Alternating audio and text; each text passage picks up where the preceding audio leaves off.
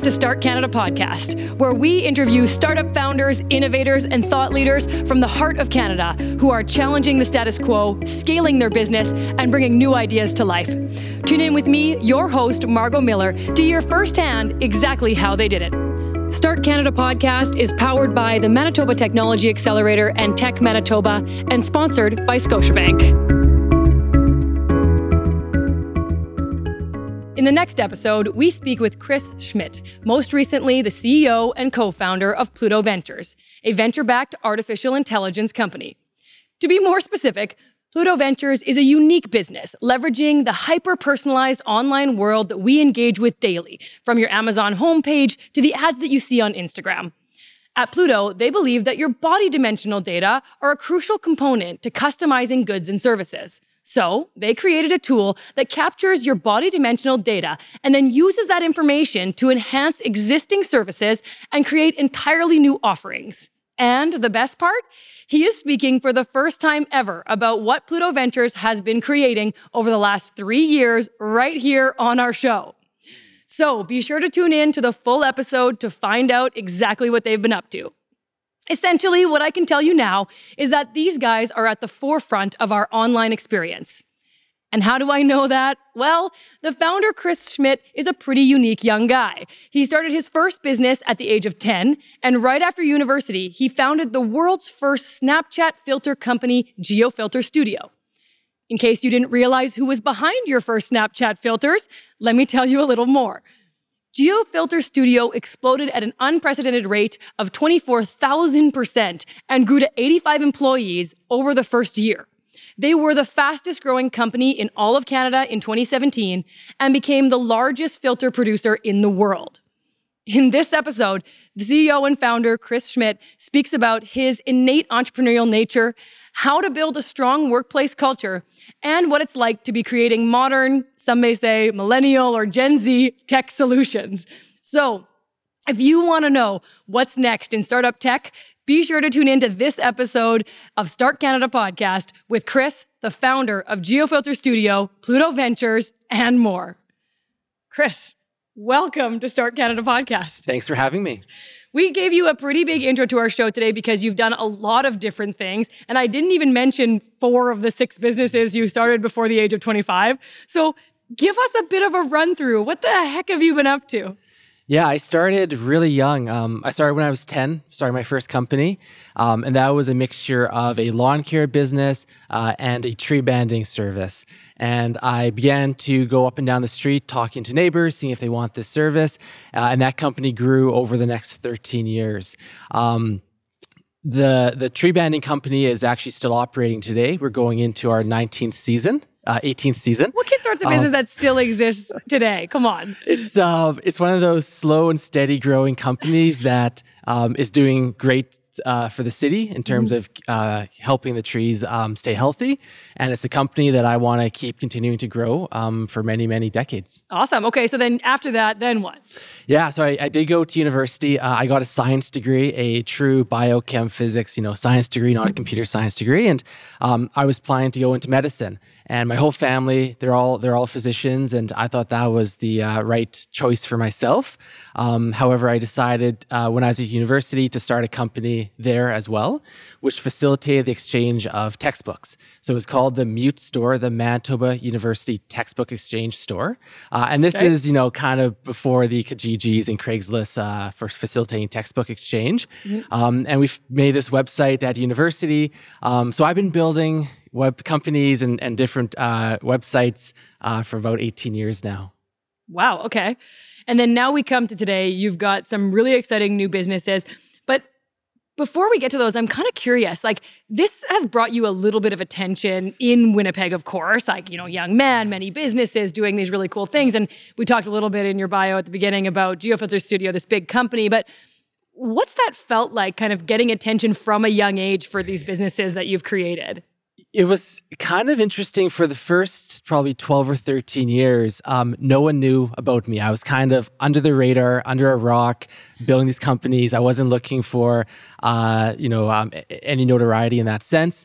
Um, and then with my previous company before Pluto Ventures, so GeoFilter Studio, the Snapchat filter company, uh, someone sort of leaked to the media that I was building this company. Uh, and that was really the first time that um, I was, you know, sort of I had a news article and I was sort of, you know, put into the public eye. Mm-hmm. That was when I was 22. Um, and to kind of give you a, a, a, kind of a sense of where we were at that company at that point. Um, I had 85 employees at that point. So uh, it was about a year and a half into the company. Uh, and then the Winnipeg Free Press kind of got this insider information that this was happening. And that was really the first time that people found out about me. So mm-hmm. uh, I've been doing this long, long, long before uh, anyone really noticed. Yeah. Give our, give our listeners to a sense of what that means at 22 to be managing 85 employees. Like, was it genuinely you at the top of the company and just you? Yeah, it was. Um, I, I, was I was naive. I thought managing people would be easy, um, and then I kind of got slapped in the face really quickly that uh, it's the most difficult part of a business is managing people. Yeah. Uh, and I learned so many life lessons very, very quickly. Um, and I definitely had other individuals at the company that that helped and were, were part of you know building that company. Yeah. Uh, but at the end of the day, when when you're the boss, when you're at the top of the chain, um, everything that goes well is because of you, and everything that goes wrong is also because of you. So you're the last person people point fingers to, and you have to be okay with that. Yeah what's it like dealing with that at a young age when someone does point the finger at you? Did you have mentors or people to help along the way?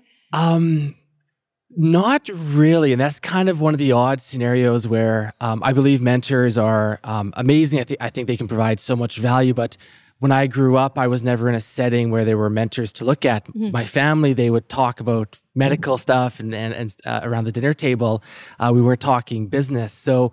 Um, most what I what I learned was either through YouTube or watching videos or just whatever I learned online. Yeah. Uh, but there wasn't really one individual that I can point to that really you know helped me along. And um, but now I've, I've, I've got quite a few mentors that help. Yeah. Okay. Okay. Speaking of your family, though, and kind of the things they talked about and looked at, I want to use this analogy of you know how now when we watch NHL hockey players that are really good, and you you see them in interviews and they say, yeah, like I was always the kid. You know, sheepishly they'll say, I was always the kid who was way better than everybody else, right? Like they knew at a young age. Every parents could watch them and see.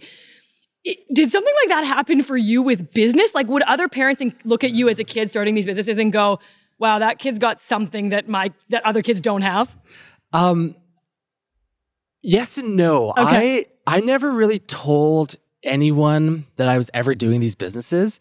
So um, I was, you know, I, I, was, I, played lots of sports growing up, and, and I was, you know, at, at tons of friends, and, and, I would never tell them that I had these these companies on the side.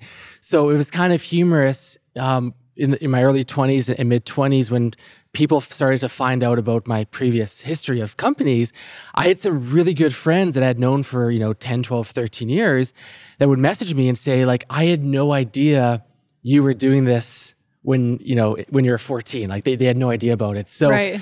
um, yeah I, I, guess i was never really too um, showy or flashy so no one really found out about them. Yeah what do you think your parents would tell other parents now if they saw those qualities in their child? Like, what advice would they have if you're raising a kid who seems to have these instincts?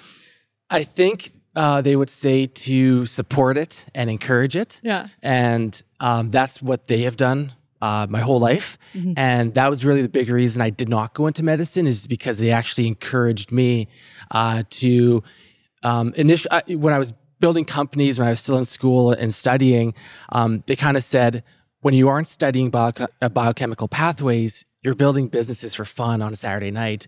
So they sort of just said, you know, what would happen if you spent all your time building a company? And they really encouraged me to try that. Uh, and then within a year, I had 85 employees. Wow. Okay. So they were really supportive. That sounds Super really great. Supportive, yes. Yeah. And now today, so you've had all these different businesses over the years. How do you stay focused on one idea? Because it's clear you're young yeah. and you're doing all these things that your brain's going many directions.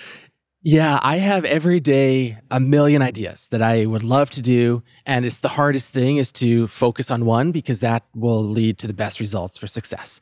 So I think being aware that I have to focus and realizing that I have a lot of ideas actually makes it easier to focus because I am self aware that that is potentially uh, an issue for entrepreneurs. Interesting. What what kind of learner are you then? Like, are you someone who can really focus, or what do you do to learn? Yeah, I get um I get quite obsessive of when I don't know something, I do want to learn everything about that. So, for instance, the first time I had to do corporate taxes, um, I went to YouTube and I just started watching video after video after video about people doing corporate taxes.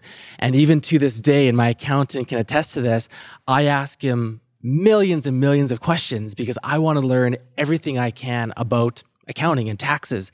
Um, and when I have a accountant or a lawyer or these professionals that are willing to help me, um, that's actually a big reason why I know how to do many of these things is mm-hmm. because I've learned from other people, um, and I'm a, I'm obsessive of how do I know absolutely everything uh, in that field. Yeah, and and with everything you've learned, you've been asked to do a million presentations at this point, especially since, you know, like you were yeah. saying, once the attention kind of was out there that you were this guy who's had this, all these successes, right? The business we're going to talk about soon with GeoFilter Studio that you sold already mm-hmm. um, at a young age. So, what's that like being asked to do a bunch of presentations? And, and again, how do you balance that with actually getting the work done? It, it's it's been a fun change. So um, in the last three years now, I've done over 100 presentations.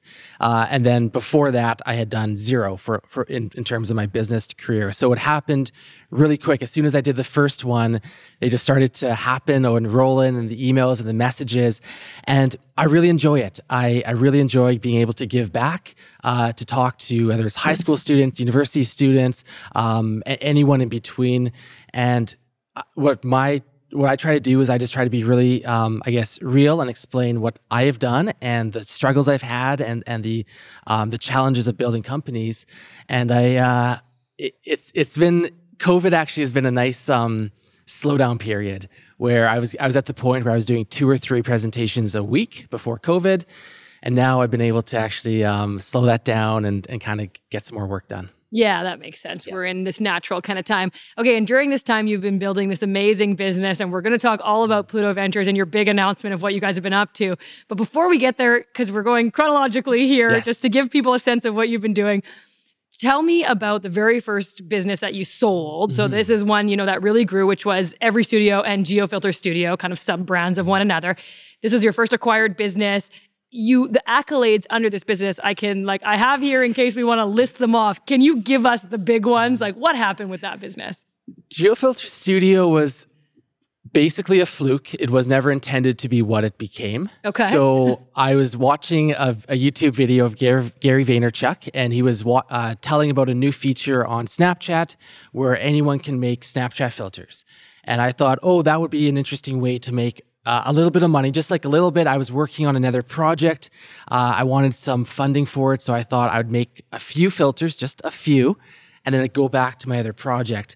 We never went back to the other project, so we started to make uh, Snapchat filters, and it was just a def. It was just the true definition of being in the right spot at the right time. So we grew, uh, as you mentioned, 24,000% in the first year. Uh, and within 12 months, I had 85 employees to keep track of. Mm-hmm. Um, by the end of that company, after three years, we had made 100,000 uh, yeah, 100,000 Snapchat filters that had about six or seven billion views on them. You sort of lose, lose track after the first billion. Yeah, right. But it's about totally. six or seven billion. Um, and what was really exciting about that company was we were part of the most intimate moments of people's lives. So, weddings, first birthdays, uh, funerals. We would make filters for everything mm-hmm. uh, on that side, and then the corporate side. Every- Give people a sense of that too, right? Just yeah. so they understand if they haven't really used Snapchat or used these filters. Like I was giving someone an example earlier, saying, you know, when you go to a bomber game and you show up there, and now because you're physically in that geographic area, you yes. can get the bomber filter. Mm-hmm. Um, that's the kind of stuff you could customize and create for special occasions or events for people, right? So you were doing some of that kind of custom stuff as opposed to just let me look like a fairy in my right. Snapchat, right? Yes, yes. Yeah. It was those custom events. We did every bomber game, uh, every event in Winnipeg. We did that, right? Um, and then yeah, every new McDonald's opening, Starbucks opening. When you're at that location, you take a, a snap, a video, or a photo, and you overlay that digital element. Right. That was designed in Winnipeg. So if you've ever used or seen any Snapchat filter. They came from Winnipeg. Anywhere in the world. Anywhere in the world. Okay. Yes, we had le- one of the fun stats is we had less than one percent Canadian sales and we did every event in Canada. So we were mostly US, overseas, Australia, Europe, everywhere else. Yeah, that, and that's such an amazing story. I think this is, you know, part of the reason we started this show because so often there's amazing products and services coming out of the prairies, coming out of yeah. Canada that people are using and they have no idea they came from here. And this is, you know, the guy I'm talking to who's created some of these. We have amazing talent in Winnipeg. Mm-hmm. Okay, so keep telling me that story a little bit. So you're, you know, you got billions of you of users. You've got you were even used in a Google like case study that they still use to this day to showcase like some of the positive things that you created. What what else? Yeah, the uh, the, the driving force from the digital marketing as, uh, marketing aspect was the Google ad campaign that I just put together. And um, long story short is that Google one day essentially called me and said, uh, "Do you realize how good your campaign is?" And I said, like, I know it's good because it's working, but they basically said it's the best campaign ever. So they use that campaign at Google as the case study for how to build Google ad campaigns. Mm-hmm. Um, but once again, that there was nothing magical or special I did. I just made the campaign and we are in the right spot at the right time. Um, and it just it just worked. So wow, um, yeah, and, and, we we made the first um, augmented reality face filter on Facebook for the Winnipeg Jets. Uh, we worked with Apple and um, uh, on their AR platform, augmented reality platform. So yeah, we did a lot of fun projects. And now that you were explaining to us how quickly that business kind of came about and how it was this kind of interesting pivot that happened as you you thought yeah. it would be for fun. Because of the nature of how it happened, my understanding is you actually didn't have any need for investment up front and you never did. No. Talk to us a little bit about that because that's pretty impressive I think to people listening. And I think there's an assumption that all fast growing companies are just given a, a sack of cash. Right. And then you just grow quickly. And uh, GeoFilter Studio is a great example of that is not the case. And on day one, we were cash positive. We made $20 on the first filter that we designed. Um, and we just grew and, and we just, I, I built a business model that actually made money. And I built a cycle that when we were able to basically fund our own company with our own money. And so it gives us full control of the company. And um, I didn't have to report to anyone. It gives you the freedom to build a company without having to report to investors. So yeah, we had we had no investments, we had no debt, um, and we always paid payroll. We never missed payroll, and we paid everyone from day one. So um, it was a company that generated money from day one. Was there a point with that business where you thought, "Wow, I might do this forever or for a really long time"? Honestly, no, um, because it wasn't it, it was great. Don't get me wrong; it was amazing, but it wasn't what I thought I would be doing for 20 years. I, I didn't I didn't plan to be running mm-hmm. um, a design. At the end of the day, it was more of a design agency. Uh, I wasn't planning to run a design agency um, for 20 years, and that company got to such a efficient point about two years in where I could 100% leave forever and it would just keep running. So it was at that point where I realized my work here is done and I yeah. should probably move on. Yeah. That's so interesting. So then, okay, at the point where you think maybe it's right that I move on because this didn't grow from like a seed of passion that I want to do forever.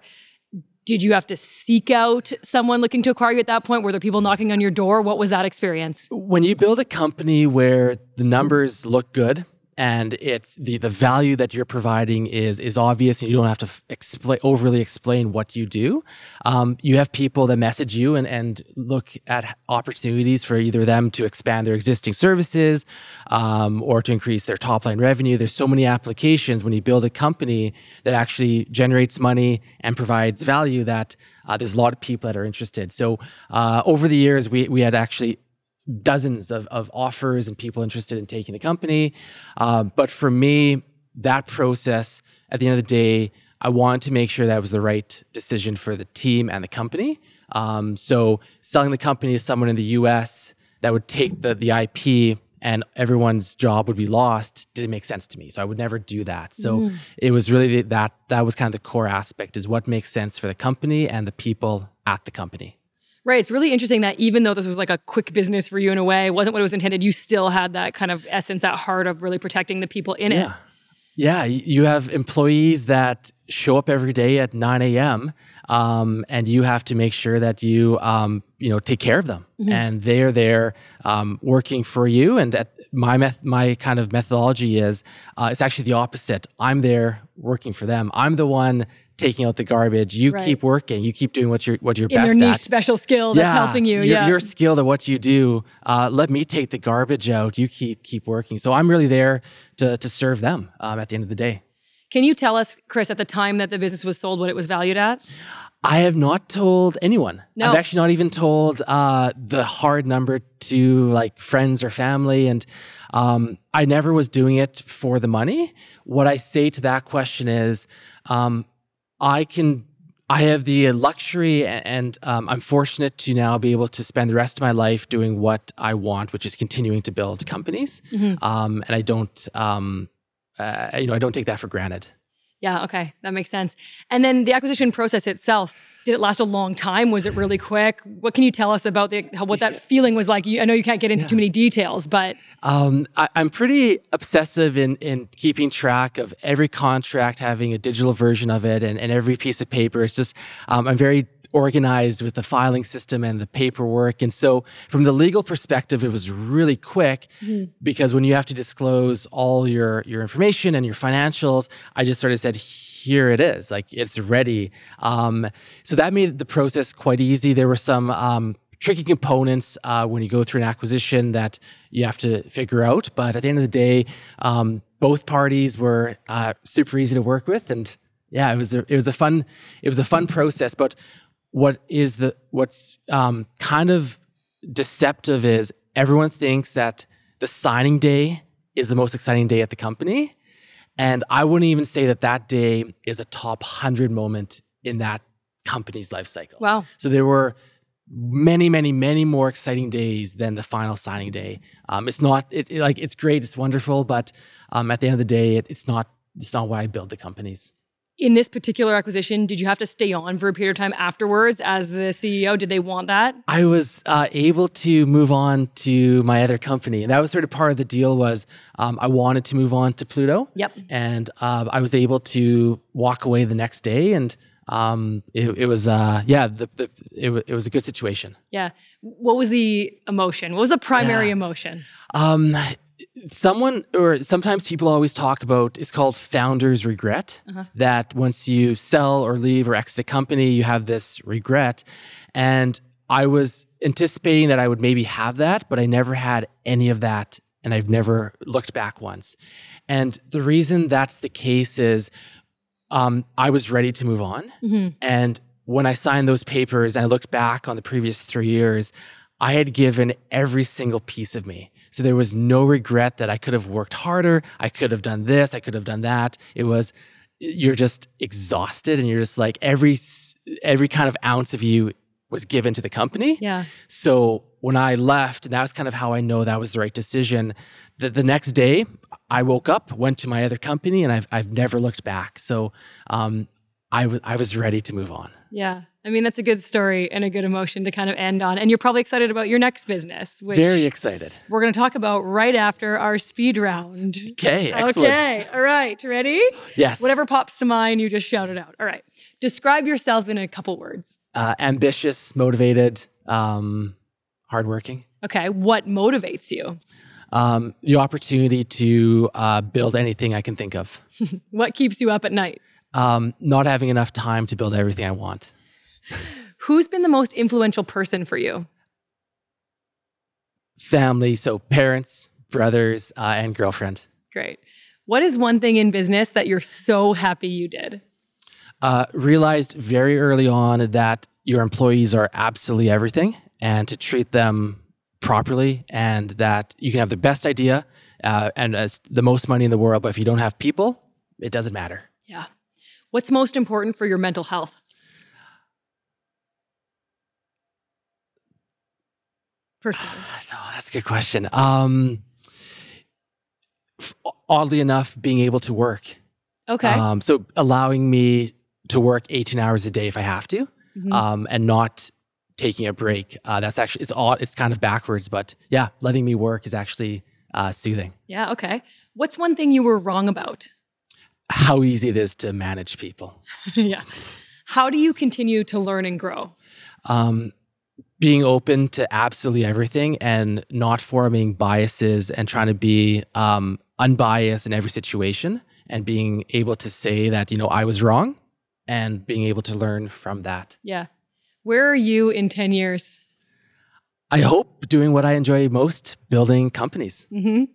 What does being a leader mean to you? Um, positively influencing others. Um, yeah, actually, yeah, that's probably it. Chris, that's our speed round. Amazing. Easy. You were really quick. Yeah, those are good impressive. questions. you know, it's funny because when your mind is working fast, it often kind of sticks on a few points. And for you, that was like around a lot around people, Mm-hmm. right? And and even when you said uh, like you being allowed to work for the hours that you need because actually that helps your mental health because you're probably Yeah. like getting the things done that are boiling in here Yes. right in your head um, but that involves people because i think when you're saying that you mean like your partner your girlfriend the people in your life they don't get mad at you when you're doing that so you know how how was how hard was that to find people around you to, to allow you to, to have that space so specifically, my girlfriend, when she met me, I was studying for the MCAT. And she thought maybe, you know, she's going to be with, with a physician as well. And she has seen the growth of, of two companies now. And what's been amazing, which I, I, I, I just can't um, uh, really understand how she has never complained about anything ever. and there have been instances where I've been like four hours late to something, like Right. not like 20 minutes. Right. Like you're like way, way, way, way late. Like, it's done by the It's time you get there. It's like lights are off, like Right. it's it's over. Um, and she has never, ever, ever complained about anything. Um, and I don't take that for granted because Right. I know that that is like rare. Uh, but she allows me to do what I want to do. Mm-hmm. Um, but on the flip side, I I realize that. So then, in the moments that I am with her, I am with her. So I'm not on my phone. The phone is off. Right that's I'm with her. an important aspect of it for sure because i in my mind you know as you were saying that i was thinking how does he maintain relationships with these many hours right most would assume that I'm maybe single or that no one would put up with my crazy schedule, which I like understand. Yeah. It takes a certain individual to date or marry an entrepreneur because it's I, I will never be home at 5 p.m. Um, ever.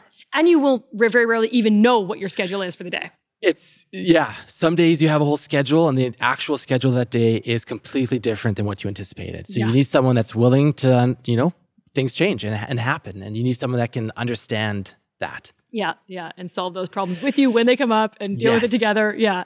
Yes. Okay, so now you've moved, you have great support, you've had a great business under your belt already, and you're moving into using machine learning and algorithms to change people's experiences and you started this business you know at the same time as you were describing as selling your last one pluto ventures. But this was a few years ago now that you started pluto ventures and no one's heard too much about what you've what you're secretly been up to. So explain like what what has been pluto ventures? What's the journey of it been? Yeah, Pluto Ventures is uh, it's a funny company because we're three and a half years in, and like you said, no one knows what we do, and um, it's kind of different from any every other company that I've ever built. Where on day one, um, you think of the idea, you build the website, you tell everyone you know.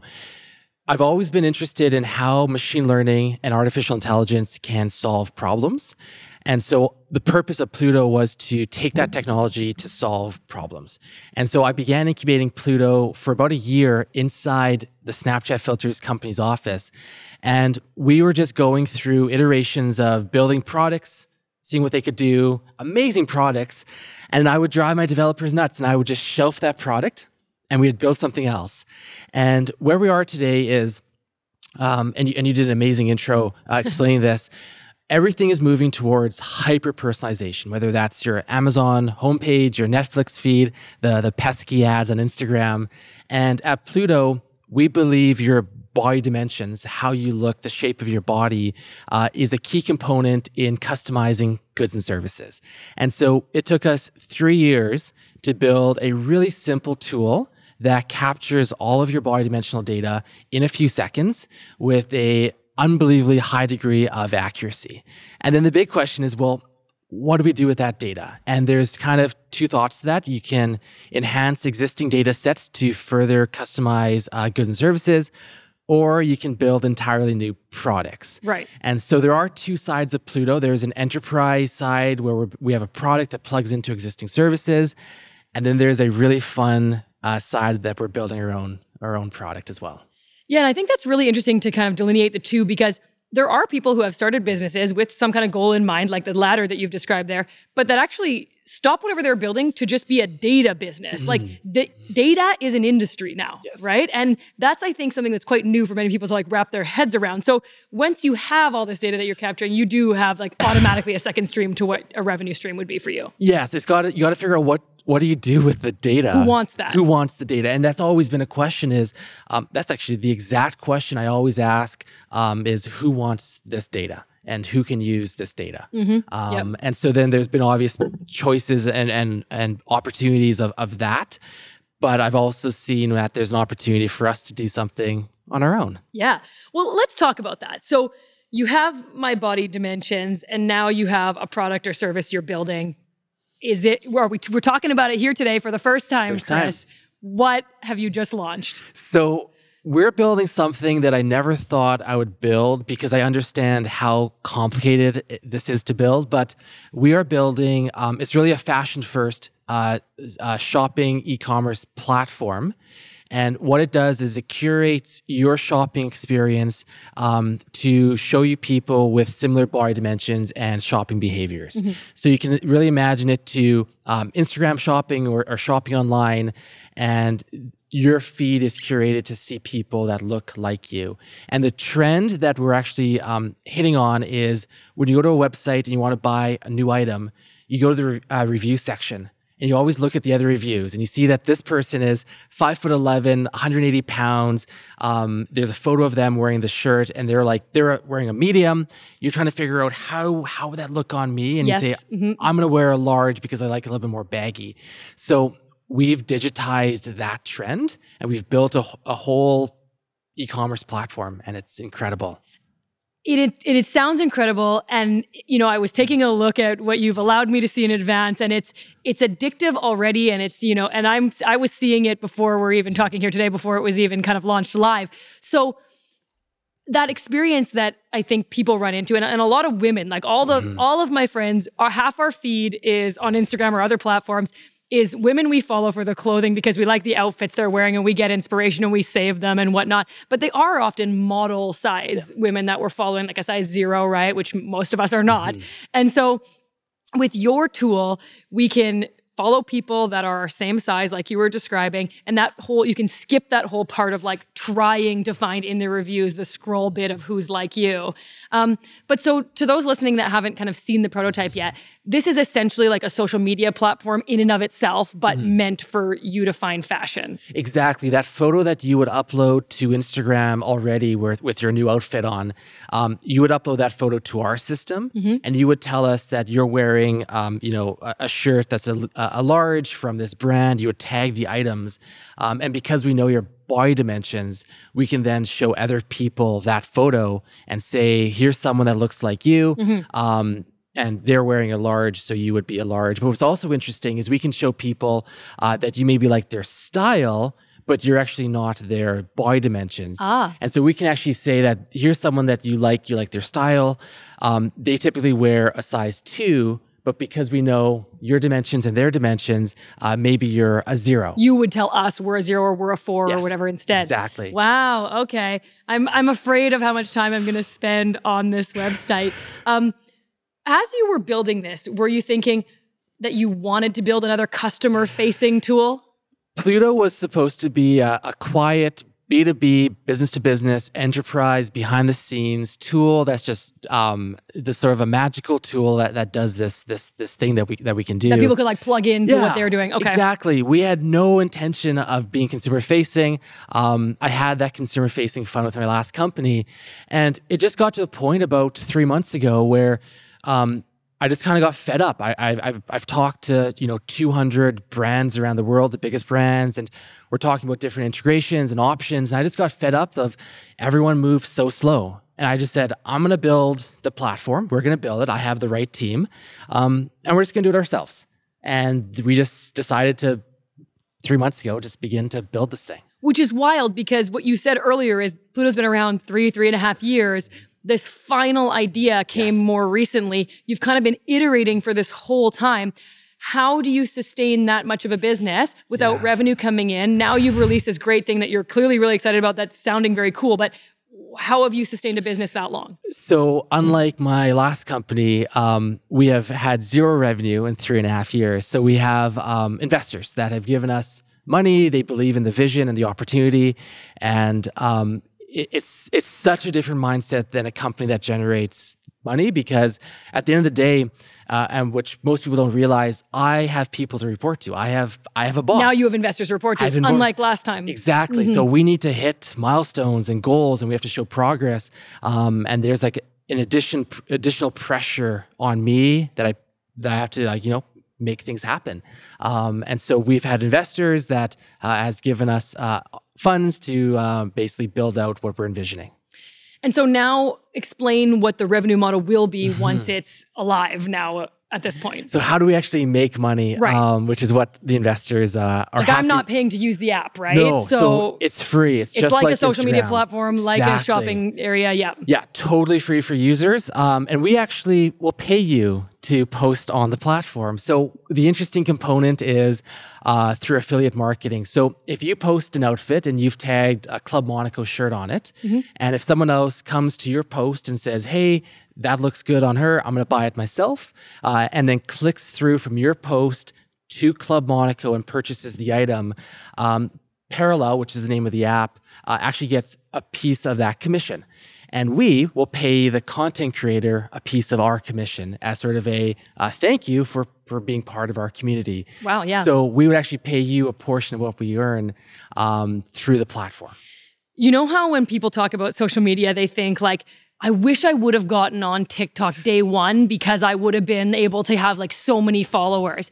And maybe I could have had like affiliate links and made some money. Yes. So you're hearing this right now. This is like literally just launching. So if you get parallel and yes. you start uploading pictures of you, you could genuinely become like one of the main first people on there and make potentially some good coin. It's it's fun because I actually um I'm telling my friends you should sign up for this service and grab the like the name username like Chris or Sam or whatever. Right. Because you have this odd opportunity where you can be the first Sam on the platform. Right. Which um, you don't need to be um, Sam one two three. yeah. Exactly. You can be the OG Sam. Yeah. And um, you're absolutely right. Where so I started, to, I had two friends last week. Um, we wanted to begin to stress test the system to see what, what could our servers handle. So I had two friends. I, I called them up. I, I told them what we were doing. I said, I need you to get a, just like a few people, like just like 10, 20 people. Um, we, we have had hundreds of people sign up. Uh, and I've actually told my friends to like stop. And they cool said, it. we've stopped, but every time you invite someone, they can invite other people. Right. And we actually had to upgrade our servers this week um, just because of usage. And we're not we're we're just beginning to launch um, some of the features in the coming weeks. Mm-hmm. Um, but yeah, it's it's beginning to happen.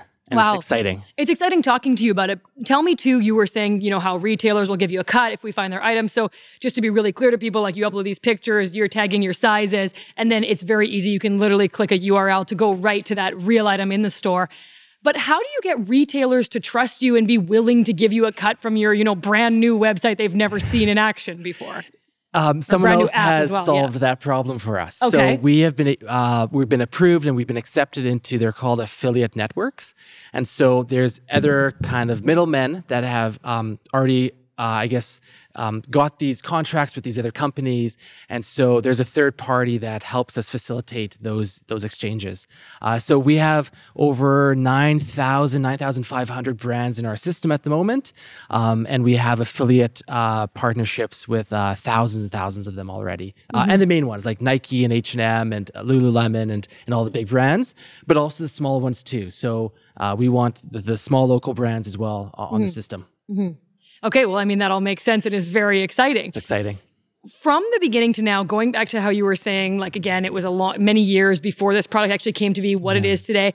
How did you go about genuinely getting like good user research and understanding to pivot to get where we are? Like, why did you not end up launching something a year ago? What made you truly know it wasn't ready, but now this is? Like, explain that journey and how you Ooh. get the real research. Oh, that's tough. Um, and that has just simply been a feeling in me. So we've actually built, I think, seven or eight products at Pluto. And this is the first one that sees the, the light of day.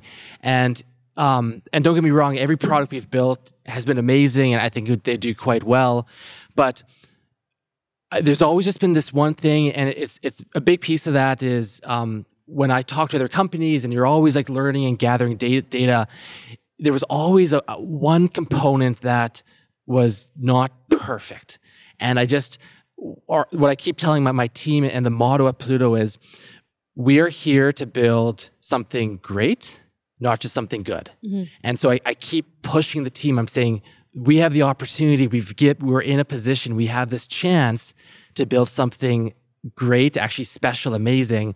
Um, and that's what we're pushing for. So mm-hmm. uh, it drives software developers nuts when you build a product and you shelf it.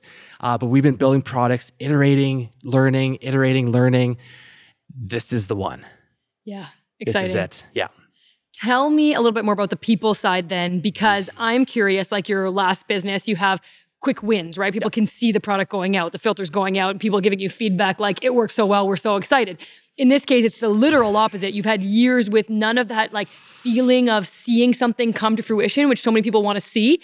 But at the same time, in speaking to you in advance of today, I learned that in the three and a half years, you've had no one, no employee turnover at Pluto Ventures.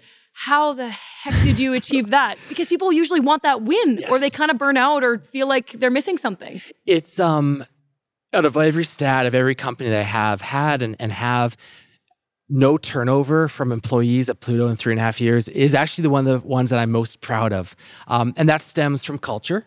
And when you have a workplace and environment where um, you're transparent, you're open, um, you know, within the company, everyone at the, at the company knows all the deals, all the all the funding, everything that's happening within Pluto. Wow. Everyone at com- at Pluto knows that. So all the employees know that. So from the outside, it looks like nothing's happening, but when you're in it, um, the the the feeling when you're in the office on like a Tuesday afternoon, it is just it is just buzzing. There is, uh, it's just you can just feel the excitement.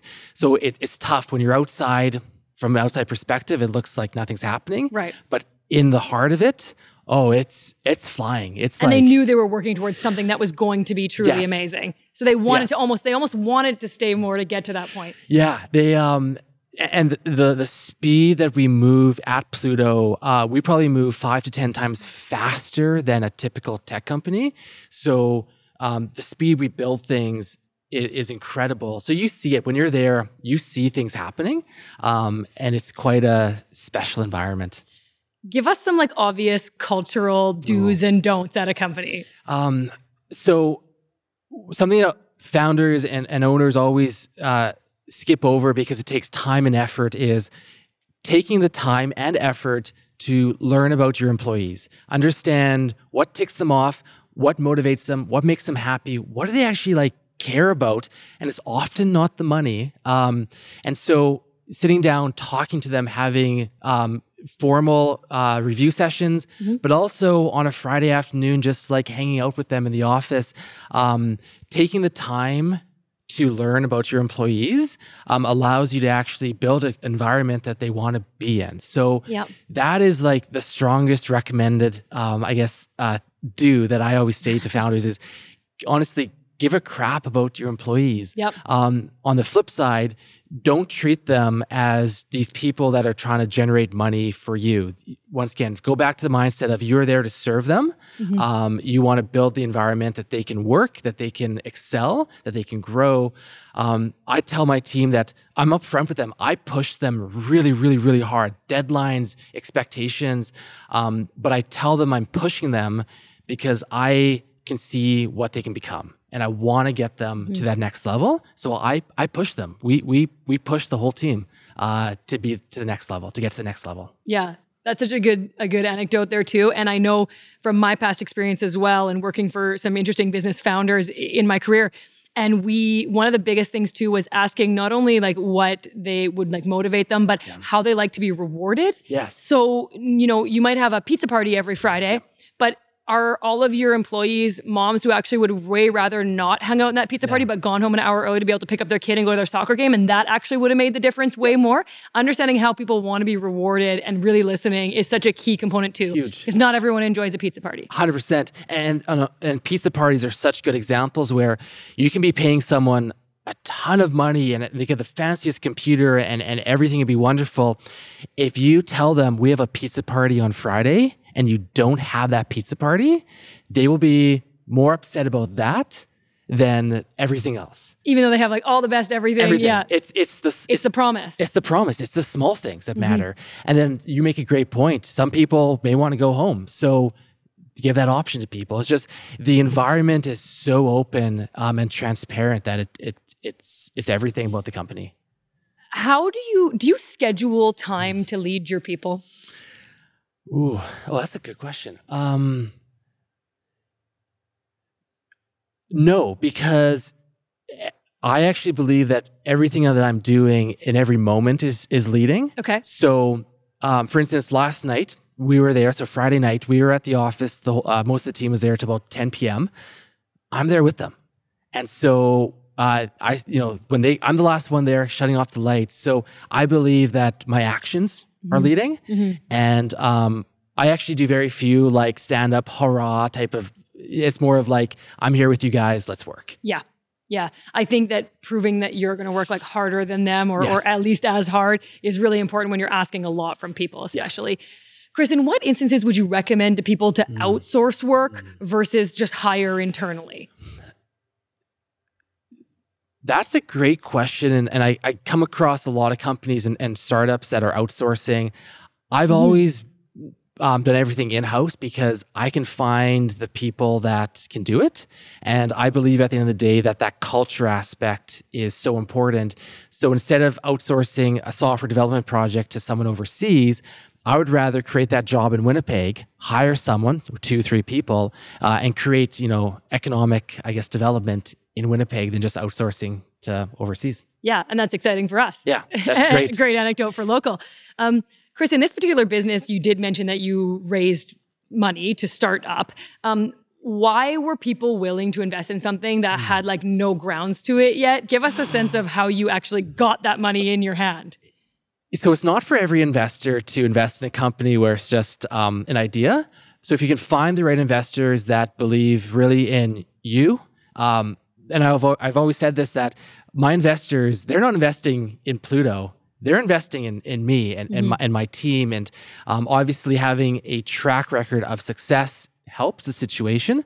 Um, but yeah, it's it, it's not for every investor, and, and, there's investors that say this is like an amazing opportunity you know take take this money and, and do what you want with it um, and there are other investors that say you know you don't have the the right um, metrics for us to invest and we're not going to invest so mm-hmm. There's kind of two sides of the, of the pie there and then once you have that venture capital what's the difference for you now as the leader it's um that is such a serious when, when i take someone else's money that is such a serious action that I only take it if I'm 100% confident that um, I can get a return on that money. Mm-hmm. And so for the first year of Pluto, I funded it because that it was such a um, uncertain time of the company. Mm-hmm. It didn't make sense for me to take any other money. And I had people that would email me being like, take my money. Wow. And I said, no, no, no, no. You don't want to do this yet because I need to figure out some things before we do that. Um, so taking money from other people uh, is a serious, serious action. And you, you have to make sure you're ready to do that. Yeah. So the first year you funded yourself, how many team members did you have during that? Yeah, it was a team of five. Okay. Um, and um, yeah, funded myself, and, and that was really the, the learning and crazy R and D phase of Pluto. Mm-hmm. That sounds like a very exciting phase. And now, Chris, you have many businesses under your belt. You've given us kind of some good tips along the way here if people have been listening. But what would you say at this point is like looking back, or even clearly you're still growing things? You've got a lot to go still. I can feel it from you. A lot of businesses still to come. Oh, yeah. um, what are some general like starting a business tips that you would give people having kind of learned along the way yourself? There's always three things I, I tell people when they want to start a company. Um, the first one is to solve a problem so many people start a company and they're not solving a problem, and that usually doesn't end well. So that's the first step. Um, the second step uh, do something that you have domain knowledge about. Mm-hmm. Um, so, for instance, uh, and you know, I'm not proud of this, but I take my car in for an oil change because I don't even know how to change my car's oil. Right. Um, so I will never be starting a car company in any sense mm-hmm. because I don't know anything about cars. Um, Whereas e-commerce and websites and tech, maybe that's that's more my domain. Um, and then lastly, uh, do something that you're actually good at. And if you're fortunate and lucky, what you're good at is actually what um, you're passionate about. But it's really important that those are two separate things. So I'll give you a really good example. I am very, very, very, very good at cutting lawns. My lines are straight, the edges are perfect. It is like I'm very, very good at cutting lawns but it's not my passion and I don't, want to cut lawns for, for 60 years. Mm-hmm. So that's kind mm-hmm. of an example of um, kind of two separate uh, opportunities there. So uh, if you find something you're good at and you have passion for, waking up Monday morning at 8, 8 a.m. is really easy yeah. to work 18 hours a day. What about if people say to you, like, Chris, that's great. I have this thing. I know I'm passionate and I'm good at it. Yeah. I have domain knowledge. It's solving a problem, but I have zero dollars and I'm afraid. So I always say you got to figure out really, really quick if that idea is going to work. Mm-hmm. And there's so many resources today, and so easy to build um, a website. There's so many um, templates online that you can build a website for free for 14 or 30 days online. Right. And you can start a business for honestly almost zero dollars these days. And you can find out very quickly once you talk to customers and, and you, you have your product or service is this going to work? So there's this misconception that you need a million dollars to start a company. Um, actually, I believe that money is the least important thing. I think um, the, the, timing, the team, the execution, the idea, that's way more important than the money. Mm-hmm. If you need the money, well, if you're that desperate, you can go find the money. Um, and you know, obviously in in legal senses, but um, if you have to go work a second job or go cut some extra lawns or shovel some snow, go make that extra two three hundred dollars a week. Um, if you really, really, really want to start a company. Yeah. Well, and I think, you know, people listening to your story too might think like, well, Chris has had all these great successes from a young age, must be nice or whatever, right? Like maybe you had different opportunities, but I think anecdotally, you've told me like you drive a car that's you know 15 years old and has rest on it, and you lived at your 17. parents' house for a long yeah, yeah. 17 years old. Okay, so right, it's like it's not all the roses that maybe people see from the outside. What's that? Have you had to restrain yourself in life to put things into your business? Like help us understand the other side of the coin. Yeah, everyone um, assumes that when you're a, a, founder, a tech founder, a tech CEO, that is this lavish lifestyle and it's this sexy lifestyle. Um, it, it's quite the opposite. Um, as you said, so yeah, my car out front, uh, there's rust on it. Uh, I, I, just moved out of my home. Uh, I was fortunate that my parents allowed me to stay so long. Uh, you know, a, a, year ago, I just moved out. So um, I think once again, when your mindset is not for the money, it's quite easy to not care about that. Um, mm-hmm. If you're trying to build a company just for the money, you can easily get sucked into it. Yeah. Um, and I always tell people if you want if you want money, just go work a, a, a job. Don't don't start a company for the money. Yeah.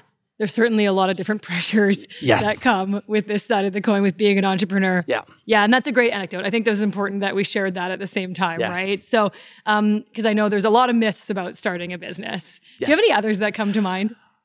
Um, it's hard. It's a lot of work, uh, and I think people don't realize. And uh, I, I, work 18 hours a day, seven days a week. And when I was, you know, mid 20s, early 20s, I was skipping Coachella. I was skipping parties. I was, um, I was missing fun things because I was working. Mm-hmm.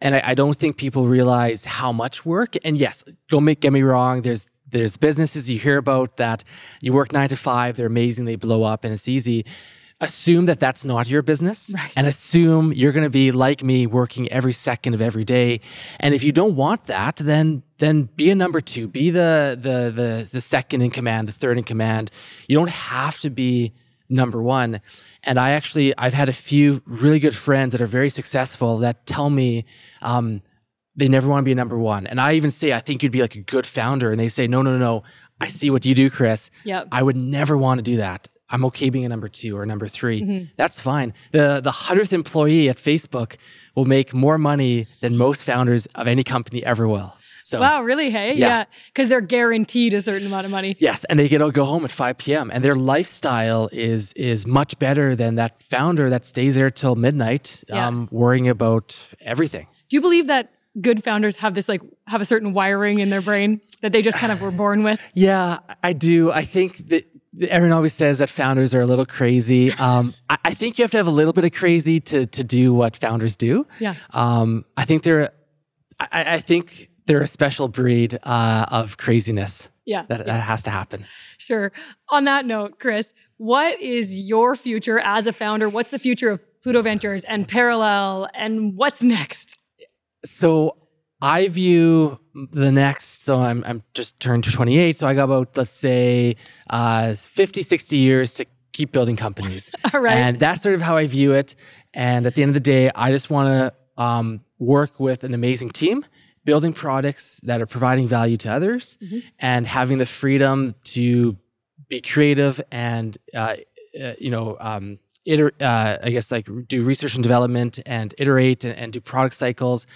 That's what I wake up for every day to do. And um, I just want to keep building companies. I'm like, like that. addicted to, I, I'm I'm kind of addicted to this, the, the hardest phase, which is going from zero to one.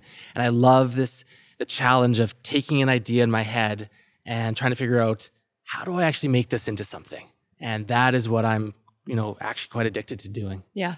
And that makes sense. I think that is that unique thing that you have, right? Because so many people have the zero, they have the idea. Yes. They have no idea how to get to one. how to get to that. And, And in my head, it's like getting to one is this very simple series of steps that I have to do. But when I try to explain that to someone, they say, that's crazy. And so um, for me, that's just how I'm wired. Going from zero to one is a very, um, very easy step for Yeah. me.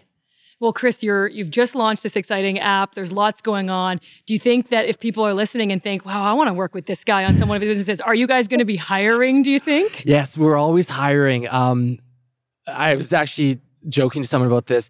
We, I've never actually done a job posting ever, any of my companies. Wow. So it's always through word of mouth. A friend, I, I message a friend and say like, "Hey, you know, I'm looking for this type of person. Uh, I have amazing people and resources that can that." You know, uh, provide uh, employees and, and people to me, but um, I always just say, you know, reach out to me on, on social media. Um, I've met people that have reached out to me and I've hired them two, three years later because it just wasn't the right timing.